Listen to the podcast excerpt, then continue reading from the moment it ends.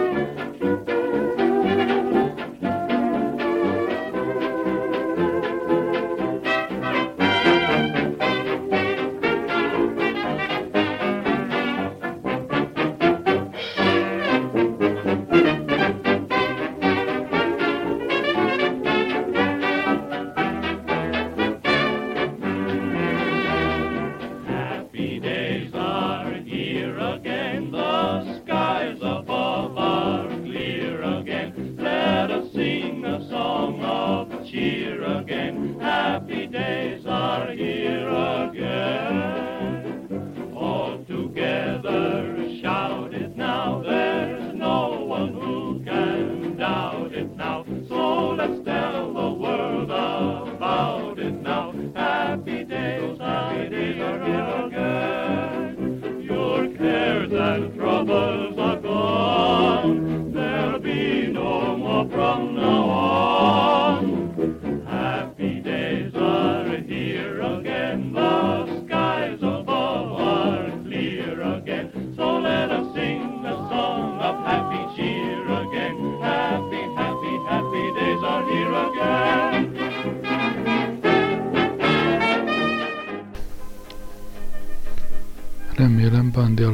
szóval tartott benneteket.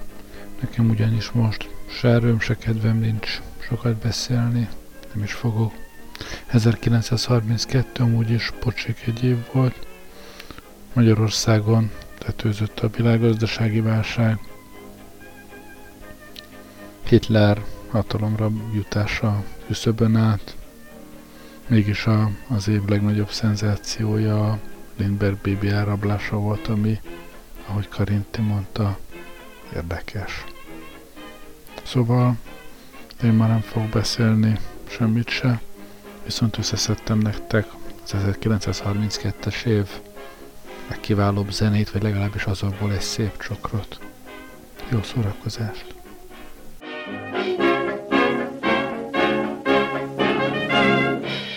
Thank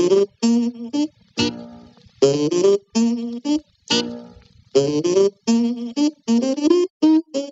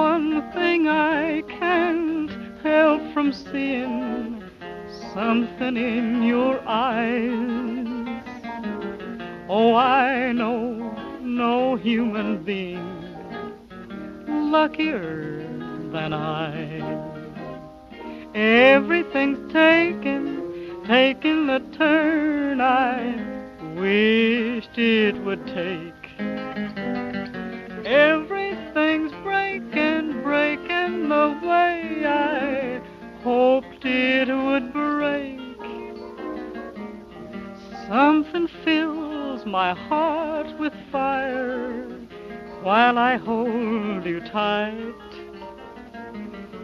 Something makes you my desire, something in the night, something in the tune they're playing makes me hold you tight, and something in the words you're 对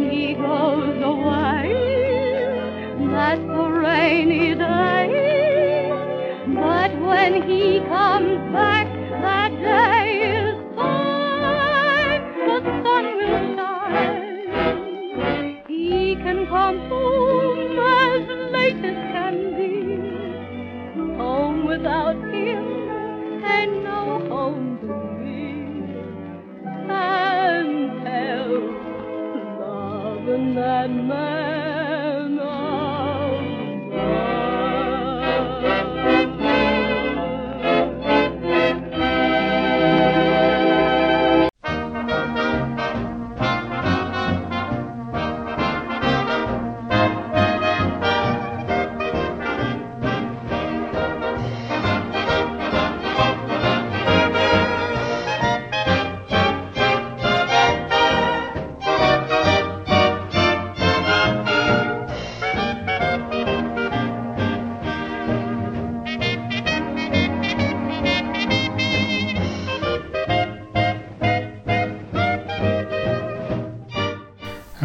mondjam, hogy tegnap, vagyis kedd este, amikor én ezt először felvettem, összeállítottam a zenét, akkor meglehetősen rosszul voltam, nem éreztem jól magam, úgyhogy én meg is csináltam a, az adást, úgyhogy nem volt benne más, csak egy beköszönés, meg egy elköszönés. Jóska látja lelkemet, hogy be is küldtem neki az adást úgy, ahogy van. Számítottam arra, hogy mára meg is halok, vagy akármi történhet, az legyen beküldve. Aztán fiatal szervezet mindent kibír, most már sokkal jobban érzem magam, úgyhogy úgy gondoltam, hogy azért erről a Lidmer BB áramlásról csak beszélek nektek, ha másért nem, akkor azért, mert ez volt az első olyan celeb hír, talán az egész világon, ami, ami tényleg világszerte hír volt. Előtte nem is ismerték ezt a fogalmat, hogy celeb, akkor se, de előtte minden esetre a hírességek is alapvetően helyi hírességek voltak, és ez, hogy valaki, valaki híres ember, utána lényegében magánéleti esemény történik, ami aztán a, az egész világon hírként jelenik meg. Hát én erre nem tudok a Lindbergh BB elrablásánál korábbi példát. Szóval egy, egy kicsit azért mesélek arról, hogy ki is volt ez a Lindbergh, meg is történt vele. A Charles Lindbergh egy vagyonos minnesotai képviselő fia, 20 évesen hagyta abba a tanulmányait, hogy ezentúl kedvenc hobbiának a repülésnek jelhessen. Osztály elsőként végezte a repülőakadémiát, majd egy remek egymotoros gépet vásárolt, amelyen magasra törő céljai elérésének érdekében szünet nélkül gyakorolt. 27. május 20-án aztán a New Yorki Roosevelt térről felszállva elsőként szállt át az óceán, hogy közel 6000 kilométert repülve másnap este landoljon Párizsban. A Párizsig tartó 5776 kilométeres utat 33 óra 27 perc alatt tette meg. Azért gondoljunk bele, hogy a, a Concord 6 óra alatt tette meg ezt az utat mostanában. Szóval 33 óra 27 perc alatt repült el Párizsi. Vállalkozása egyáltalán nem volt kockázatmentes, több alkalommal is azon a ponton volt, hogy visszafordul. Sűrű ködben periszkóp segítségével kellett navigálnia, mert a kilátást eltolaszolták a gép elejére szeret üzemanyag tartályok, és többször is csak néhány méterrel a hullámok fölött bugdácsolt. A műszerfalon azonban ott volt az egyik legelső útirány ellenőrző műszer és egy korszerű földi indukció iránytű. Párizsban 20 ezres ünneplő tömeg várta, egyik napról a másikra nemzeti hős lett. Egyébként az közkelettű téveszme, hogy ő repülte volna hát először az Atlanti óceánt, ez nem igaz. Azt jóval korábban megtették már, de ő volt az első, aki egyedül repült át, ami akkoriban azért is nagyon nagy szó volt, mert a repülő vezetése azért igazából egész embert igényelt, és hát a navigátor volt az, aki, aki a pilótát mindenben segítette, az útirányt meghatározta, itt pedig neki kellett egyedül mindezt megtennie. A következő három napban 65 ezer üdvözlő táviratot kapott, és egyszerre 9 légitársaság invitálta igazgatósági tagjai közé. A hadseregben ezredesé léptették elő, és megkapta a francia becsületrend keresztjét is.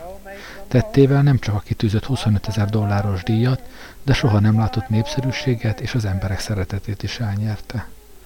Ez egyébként annál is könnyebben menne ki, mert egy nagyon szeretetre méltó személyiség is volt, ráadásul ez a tipikus 72 foggal mosolygó amerikai alkat, úgyhogy, úgyhogy egy ilyen szerethető alkat, egy igazi sztárfigura volt. Hip-hop megnősült, egy N. Moro nevű, nevű hölgyet vette a feleségül, és a média állandó zaklatása elől Lindbergh és családja 270 hektáros vidéki birtokra költözött. Az erdővel sűrűn benőtt hegyek között álló tíz szobás nyaralójukban végre nyugalomra lelte, és 1930 nyarán megszületett első gyermekük az ifjabb Charles. Az elragadó kisfiú természetesen szintén a sajtó állandó célpontja volt, alig telt el hét, hogy ne cikkeztek volna róla. Arra a borzalomra azonban, amely ezután következett, senki sem számított.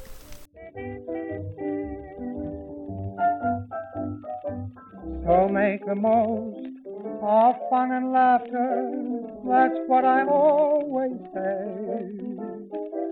Why count the cost of what comes after? Don't meet your troubles, don't meet them halfway. I'll do my best to make you happy, your friend, your counselor, and guide. So long as I can make you happy, I'll be satisfied.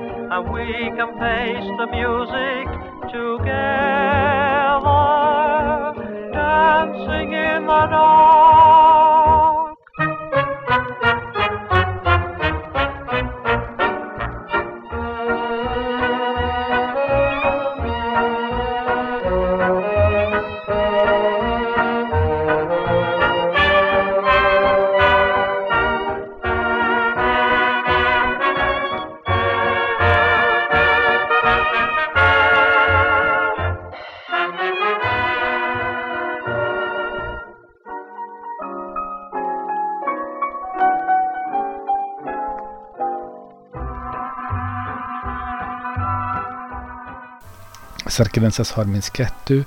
március 1-én a hideg és nyírkos időjárás mindenkit a házban marasztalt. A házas pár egyik földszinti szobájában olvasgatott, míg a kisded az emeleti gyerek szobában békésen szundikált a kis hájban. Legalábbis így gondolták. Amikor ugyanis a gondozó este tisztákban felment, hogy ránézzen, nem találta a babát a helyén. Először nem gondolt semmi rosszra, de amikor a szülőket hiába kérdezte a kicsi Charlie hollétéről, szinte sokkot kapott a félelemtől. Miután tűvétettek mindent a házban, az apa alaposabban körülnézett a gyerekszobában. Ekkor vett észre az ablakpárkány melletti fűtőtesten egy fehér borítékot, amelyben rendkívül rossz helyesírással valaki arról tájékoztatta, hogy a fiát elrabolták, de ha nem hívja fel a rendőrséget, és hajlandó különböző címletekben 50 ezer dolláros váltságdíjat fizetni, akkor nem esik bántódása. Aláírásként két összefonódó kört használt, melynek metszetét pirosra színezte. Lindberg azonnal értesítette a hatóságokat, és a kiérkező rendőrök a nyaralótól 60 méterre egy bokorban házilag barkácsolt létrára leltek. Egy véső és néhány tisztán kivehető lábnyom is előkerült, új lenyomatok azonban nem maradtak. Négy nappal később további két üzenet is érkezett Lindberghez, amelyekben már 70 ezerre emelték az összeget. A kétségbe esett apa ekkor nyilvánosan bejelentette, hogy eleget tesz a követeléseknek. Az ügy jelentőségét bizonyítja, hogy Al Capone maffia főnök a börtönből üzen, hogy segít előkeríteni a picit, ha szabadon engedik.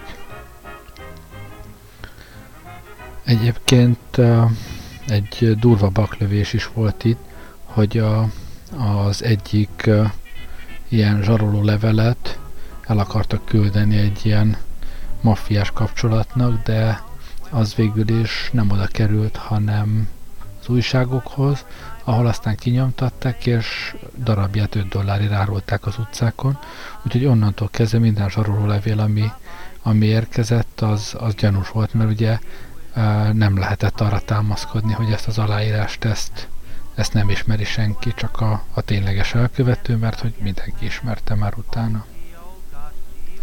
Néhány nappal a büntény után jelentkezett egy nyugdíjas tanár, egy bizonyos John F. Condon, hogy szívesen közvetít a család és az emberrablók között, akikkel újsághirdetéseken keresztül tartotta a kapcsolatot. Egy elhagyatott temetőben találkozott is az állítólagos emberrablóval, aki a baba egyik ruhácskáját mutatta fel bizonyítékként. A maszkos férfi azt állította, hogy a kicsit egy Nelly nevű hajón tartják fogva, és ha a pénzt megkapja, azonnal elárulja a rejtek helyét. Lindbergh döntött, átadja a bankjegyeket, amelyeket a rendőrség előzőleg megjelölt, hogy később azonosítani tudja őket. Ám keservesen csalódnia kellett, ugyanis hiába adták át az 50 ezer dollárt, a megjelölt helyen nem találták meg a babát, és az emberrablók többé nem jelentkeztek.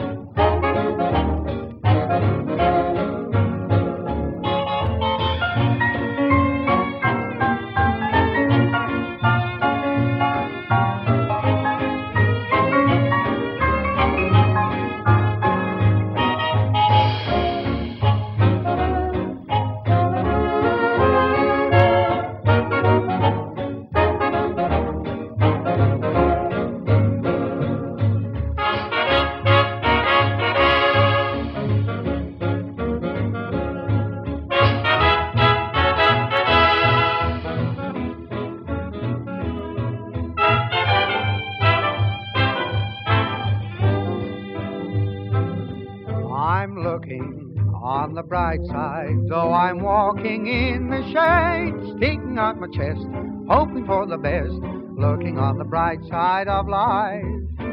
I'm waiting for the right tide, and if luck comes to my aid, giving me a break, I shall be awake, looking on the bright side of life. Today I'm in the shadow, tomorrow maybe the clouds will lift and let the sun shift over to me.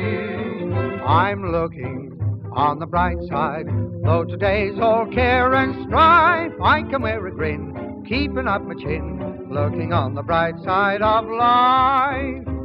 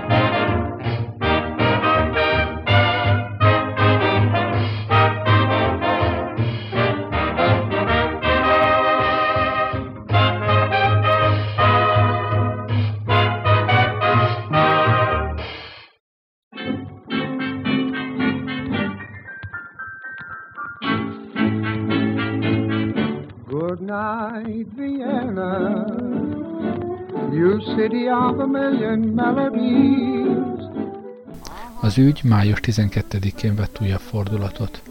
Aznap William Allen teherautósofőr néhány mérföldnyire Limbergék otthonától félreállt az úton, hogy könnyítsen magán, konkrétan pisíjen. A falevelekkel elfedett tárokban hirtelen észrevette egy már oszlásnak indult, apró, az erdei állatok által szörnyen megcsonkított holtestet. Az azonosítás után kiderült, hogy a Lindberg házaspár többé már nem reménykedhet abban, hogy élve látják viszont gyermeküket. A vizsgálat szerint egy fejre mért erősítés végzett vele. Néhány nyomozó úgy gondolta, hogy a Lindberg bibi elrablóit belülről kellett valakinek segítenie, és nem sokára jelentkezett is egy tanú, aki a házaspár szolgálatában álló brit Violet Sharpban felismerni vélte az egyik elkövetőt. Az asszony azonban a kihallgatás alatt halálos mennyiségű ciánkálit vett magához. Ekkor egyébként korabeli újságok arról cikkeztek, hogy, hogy hatalmas fordulat állt be az ügyben, megvan a tettes, látták egy, egy hajón a, a, a, ezt a, a nevelőnőt, vagy kicsodát a gyerekkel, mind, meg a segítőivel, meg mindenféle furcsa szemtanúk jelentkeztek, de hát végül is, mikor meggyanúsították, ő öngyilkos lett. Az ügy azonban azt követően vett igazi fordulatot, amikor a rendőrség által megjelölt bankjegyek kezdtek felbokkani Manhattanben és Bronxban. 34 őszén egy benzinkutas pedig feljegyezte annak a férfinak a rendszámát, aki a forgalomból előző évben kivont 10 dollárossal fizetett. Ezen keresztül jutott el a rendőrség Bruno Hautmann német származású ácshoz, aki akkoriban családjával együtt New York egyik szegény negyedében élt. Garázsában különböző rejtekhelyeken 14.590 dollárt találtak, ami bizonyítottan a váltságdíjból származott. Ezen felül háló fülkéjében a szekrény oldalára írták a nyugdíjas tanár Kondon címét és telefonszámát. Hauptmann sorsát igazán azt pecsételte meg, hogy Lindberg és a tanár is felismerni vélte a hangját. A tárgyalás a világháború előestéjén általános német ellenes hangulatban zajlott. Hauptmann ráadásul több rendbeli betörés miatt menekült el hazájába, potyautasként érkezett az Egyesült Államokba. A fennhéjázó ügyvéd sokszor dzsintől részegen védelmezte a vádlottat, míg Williams főállamügyész, aki a vádat képviselte, meggyőződéssel hangoztatta, New Jersey állam, New York város és a szövetségi hatóságok egy olyan állatot állítottak önök elé, aki alábbvaló, mint az állatvilág legalábbvalója. Hauptmann mindvégig tagadott. Vallomásában azt állította, hogy a pénzt egyik ismerősétől kapta. Ráadásul egy írás szakértő is kijelentette, hogy a váltságdíjat kérő levelet nem Hauptmann írta. Az esküdtek 11 órás tanácskozás után 35. február 13-án késő este hozták meg döntésüket. Valaki felrántotta az ablakot és lekiáltotta az épület előtt várakozó tömegnek, bűnös, halálos ítélet. A tömeg lelkes éjjelzésben tört ki. Az elnök felesége, Eleanor Roosevelt asszony a halálos ítélet hallatán kimondta, amit sokan gondoltak. Nem rokon szembezem Hauptmannnal, de az embernek fel kell tennie magának a kérdést, mi van akkor, ha ártatlan ember állt a bíróság előtt. A riporterek zöme szintén megkérdőjelezte a bizonyítékokat, és úgy vélték, hogy azok javát maguk a rendőrökre állták. Az ítélet végrehajtását ugyan többször is elhalasztották, ám 36. április 3-án reggel egy papot kísértek a férfi cellájába. Miután meggyónt, elfogyasztotta utolsó bőséges reggeliét, amely többek között grillcsirkéből, hasáburgonyából, olajbogyóból és cseresznyi süteményből állt, aztán becsatolták a villamosszékbe, és eközben mindvégig az ártatlanságát hangoztatta. Kivégzés előtti pillanatokban többek közt kijelentette. Tudom, önök azt gondolják, hogy ha meghalok, ezzel feledésbe merül az ügy, mint ahogyan az ember egy kiolvasott könyvet becsuk.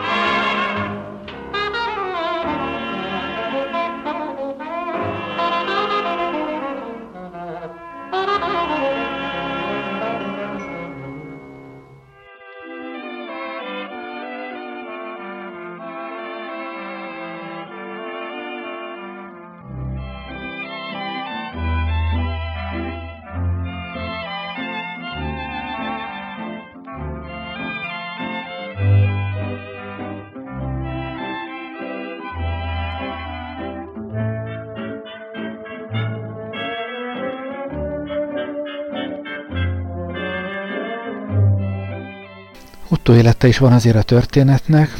A Lindbergh Baby elrablásáért kivégzett Bruno Hauptmann felesége azzal töltötte életének utolsó éveit, hogy kérlelte Anthony Hopkins segítsen bebizonyítani neki férje ártatlanságát. Hopkins, aki Emmy díjat nyert Hauptmann figurájának eljátszását a Lindbergh Baby elrablása című tévéfilmben, nem állt ki az elítélt férfi ügyében, mert nem volt biztos ártatlanságában. Éveken át írt nekem az özvegy, mielőtt 90 éves korában elhunyt. Szerette volna tisztára mosni a férje nevét, és az én segítségemet is igénybe akarta venni ehhez. Én azonban nem vagyok annyira biztos benne, hogy Hauptmann ártatlan volt. Éppen elég bizonyítékot találtak a házában, nyilatkozta Hopkins aki azonban hozzátette, nagyon sajnálta a férfit, amikor megtudta, mennyi kényszenvedésen ment keresztül kivégzései. Szörnyű volt, amit csináltak vele. Háromszor mondták ki rá a halálos ítéletet, míg 36-ban kivégezték. Egyszer még meg is borotváltak, és már készültek levinni a villamosszékhez, mikor lefújták a dolgot, mesélte a színész. A halálra ítélt Hauptmann Charles Lindbergh világhírű pilóta gyermekének elrablásával vádolták. A német származású férfi kitartó hangoztatta ártatlanságát, és csak közvetett bizonyítékok szóltak ellene, mégis bűnösnek találta. Végül is erről szólt ez a film is, amiben Hopkins, Hopkins szerepelt, és ő játszotta a Hauptmann figuráját. A 30-as évek elején, tehát uh, miután ez az ügy lezárult, Lindbergh légitársaságok műszaki tanácsadójaként működött. 39-41-ben pedig a légierőnél szolgált. Lindbergh antiszemita kijelentésekkel keltett feltűnést, sőt nyíltan vállalta a náci rezsim iránti szimpátiáját is. Ellátogatott Németországba, ahol lelkes fogadtatásban részesült, még állami kitüntetést is kapott. Ez utóbbi miatt otthon komoly támadások érték, egyre jobban elszigetelődött. Ezredesi rangjáról azzal az indokkal mondott le, hogy nem ért egyet Amerika világháborús politikájával, de Pearl Harbor után rendfokozat nélküli közlegényként harcolt a csendes óceánon.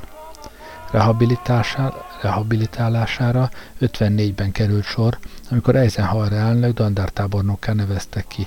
Egy évvel korábban az óceán átrepüléséről írt könyvért Pulitzer díjat kapott.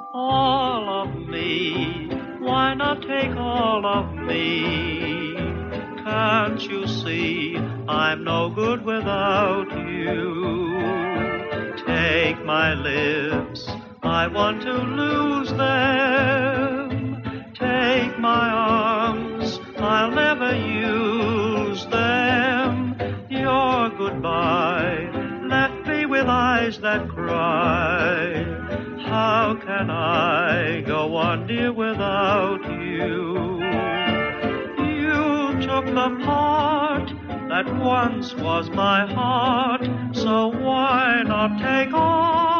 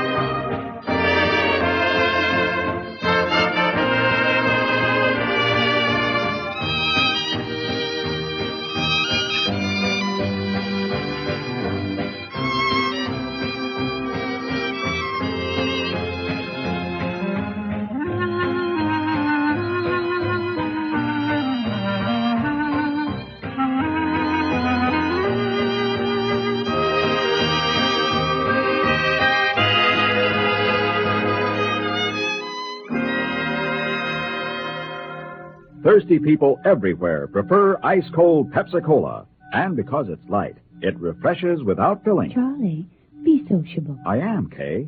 Pepsi is a favorite of thirsty people from Maine to Hawaii, from Alaska to Florida. Charlie. It's perfect for parties or picnics. So serve Pepsi to your guests. That's helpful, but. This is the sociable part. Keep plenty of Pepsi ice cold and ready. Remember, it goes fast because everybody likes Pepsi. Singing still sounds more inviting. May I? Be sociable, look smart, keep up to date with Pepsi. Drink light, refreshing Pepsi. Stay young and fair and debonair. Be sociable, have a Pepsi. But singing doesn't say, pick up an extra carton of Pepsi today. Better yet, get a case. Mm-hmm.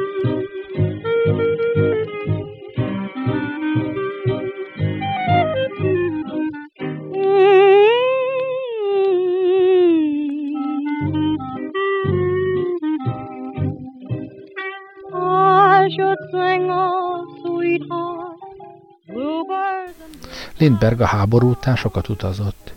Egyik ilyen távolléte alkalmával 57-ben ismerkedett össze egy Münchenben élő kalapkészítő nővel, Brigitte Heishammerrel. Az amerikai férfi ekkor 55, a hölgy 31 esztendős volt.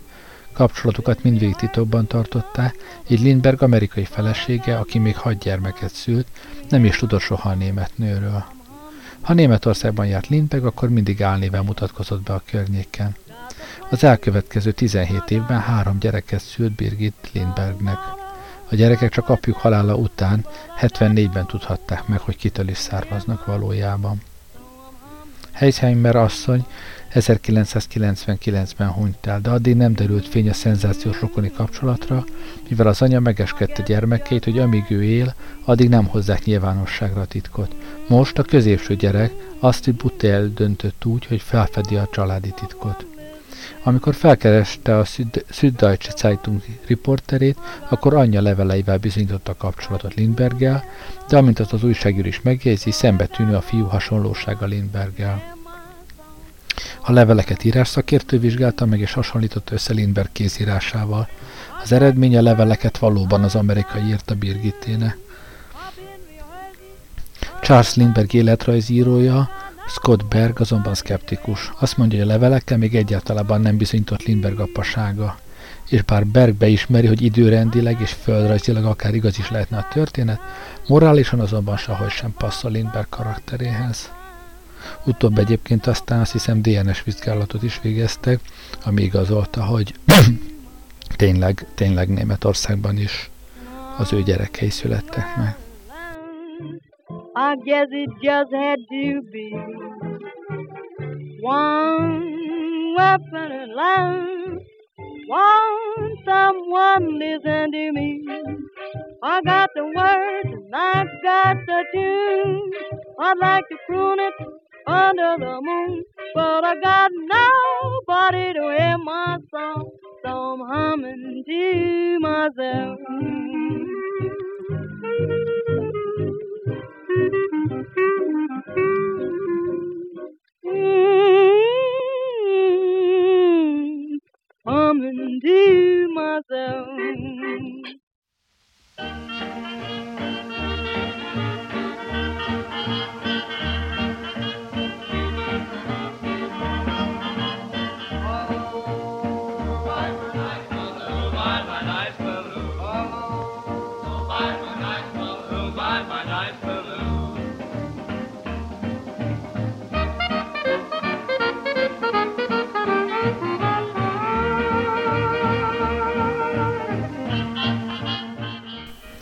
Az utóbbi időben egyre többen újra tisztázni akarják az egykori tragédiát.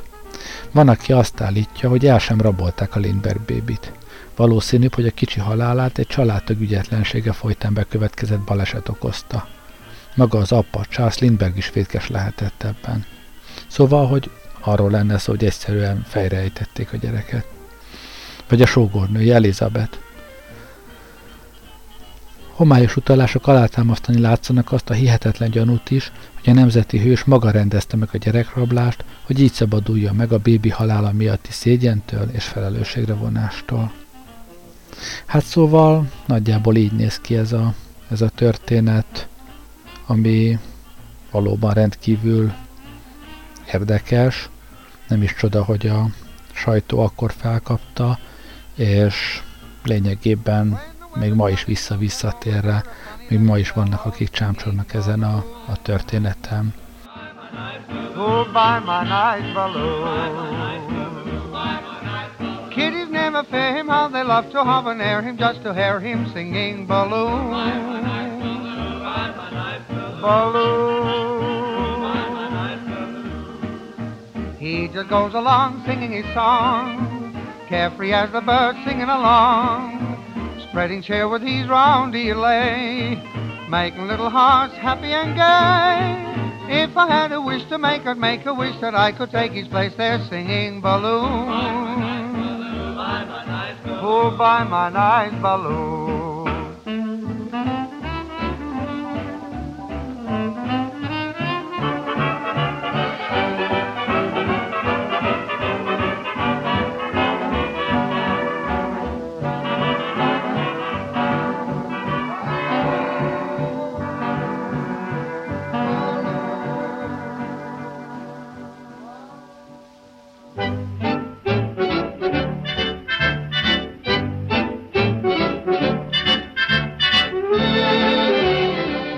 Találtam még egy érdekes adalékot. Karinti írt egy, egy cikket a történtekről 32. március 6-án, tehát öt nappal azután, hogy, hogy a gyerek eltűnt. A cikk címe Madárfióka. Ágyudörgésen, Wertheim szekrényt fúró betonröműszer sivításán, pártvitákon, rendőrség füttyentésén, lánccsörgésen, akasztott ember hörgésén, vezényszavakon, fináncok dübörgő léptén, rikkancsok ordításán, százlámpás rádió recsegésén túl, hallgat csak, egy szerény, furcsa kis hang a híranyagban, és egy pillanatra, mintha csönd támadna körülötted, és nem is hallanál mást. Pici, puha löktető hangocska. Hol is hallottad utoljára? Putop, putop, putop. Így próbálja utánozni ezt a hangot a leíró élettan. Emberszív dobogása. Emberszív, hogy el ne roncsam hangulatát az émelygős, rossz költők által kompromittált szóval, anya szív. Putop, putop, putop. Lindberg felesége, akinek kisfiát elrabolta egy zseniálisan ördögi szervezet, a fennálló rendet hova tovább komolyan veszélyeztető rendkívüli hatalom, egy gangster csoport, hogy válságdíjat zsaroljon ki. Lindberg apró fiacskájának édesanyja hirdetést tesz közzé a lapokban. Faragaszokon, rádió útján. Nem a rendőrséghez fordul, nem a megtorló hatalomhoz, nem kiáltványa szava, amelyben bosszúra hívja fel a világ anyáit. Nem a féle római szólam, amit majd kőbevés a történelem, mint a grahuszak anyjáét, nem is igényel ilyen dicsőséget. A rablókhoz intéz egy kérést, és csak azért kiáltja ekkor szócsőbe, hogy bárhol megtalálja őket. A kérés rövid, de annál érthetőbb. Az ember madár asszonya arra kéri a rablókat, bárhol tartózkodjanak az ő fiókájával, vigyázzanak rá, meg ne hűljön, és közli velük a gyerek napi étrendjét, megszokott pontos leírásában, a készítésnek és adalna. Putop, putop. Vergődve, aggódva dobog az ember szív, csak úgy, mint a madár szív. Nagyságos gonosztevő, e pillanatban nem kívánom se büntetéset, se megtéréset, erre nincs idő. A fiókának enni kell, itt az ideje, nem lehet halasztani. Akárhol van a fióka, s ha nem is láthatom, s ha a keselyű körmötök közt vergődik is, ennyi meg ennyi magocskát adjál neki, irgalmas keselyű, minden madarak istenének nevére. Ne egered vagy mezei pockot, amitől elrontaná bendőcskéjét. Putup, putup. S ha Istenre nem hallgatsz, gondolj édesanyádra, téged is anya szült, nagyságos rablóvezér, akit minden poklokon át közel hoz szívemhez a tudat, hogy kezeit között tartod az én fiacskámat. Megjelent az estben, 32. március 6-án.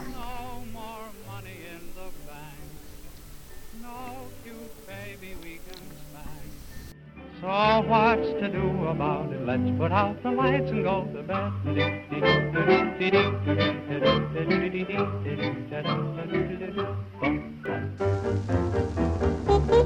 Yeah, swinging. Oh,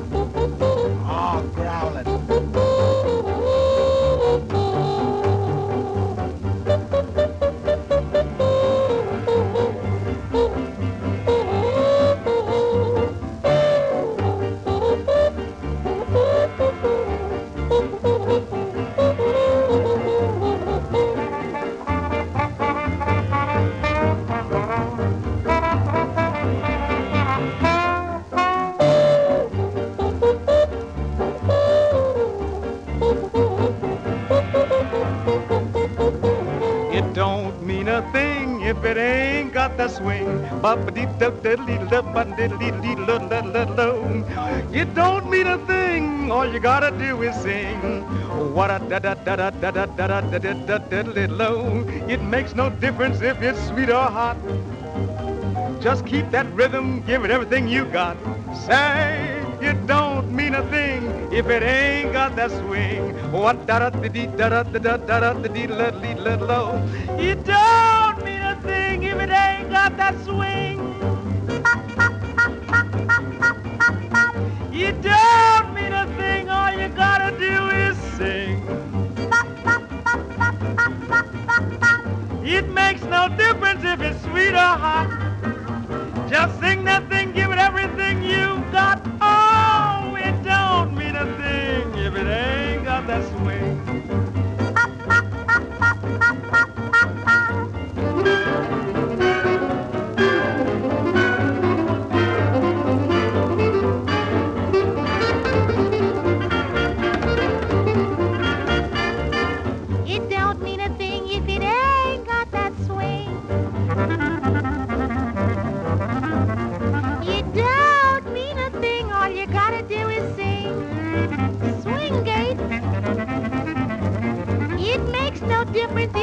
Sweet or hot. Sing that thing, give everything you got. You don't need a thing if it ain't got that swing. Hey, hey. Egy szám van még hátra az egészen zseniális Fred Astaire'rel. Sajnálom, hogy nem tudtam a szórakoztatóbb lenni. Remélem azért helyettem a zenék szórakoztatóak voltak. Átadom a terepet Gabriellának. Köszönöm, hogy velem voltatok ma este. Jó éjszakát kívánok. Gerlei rádiózott.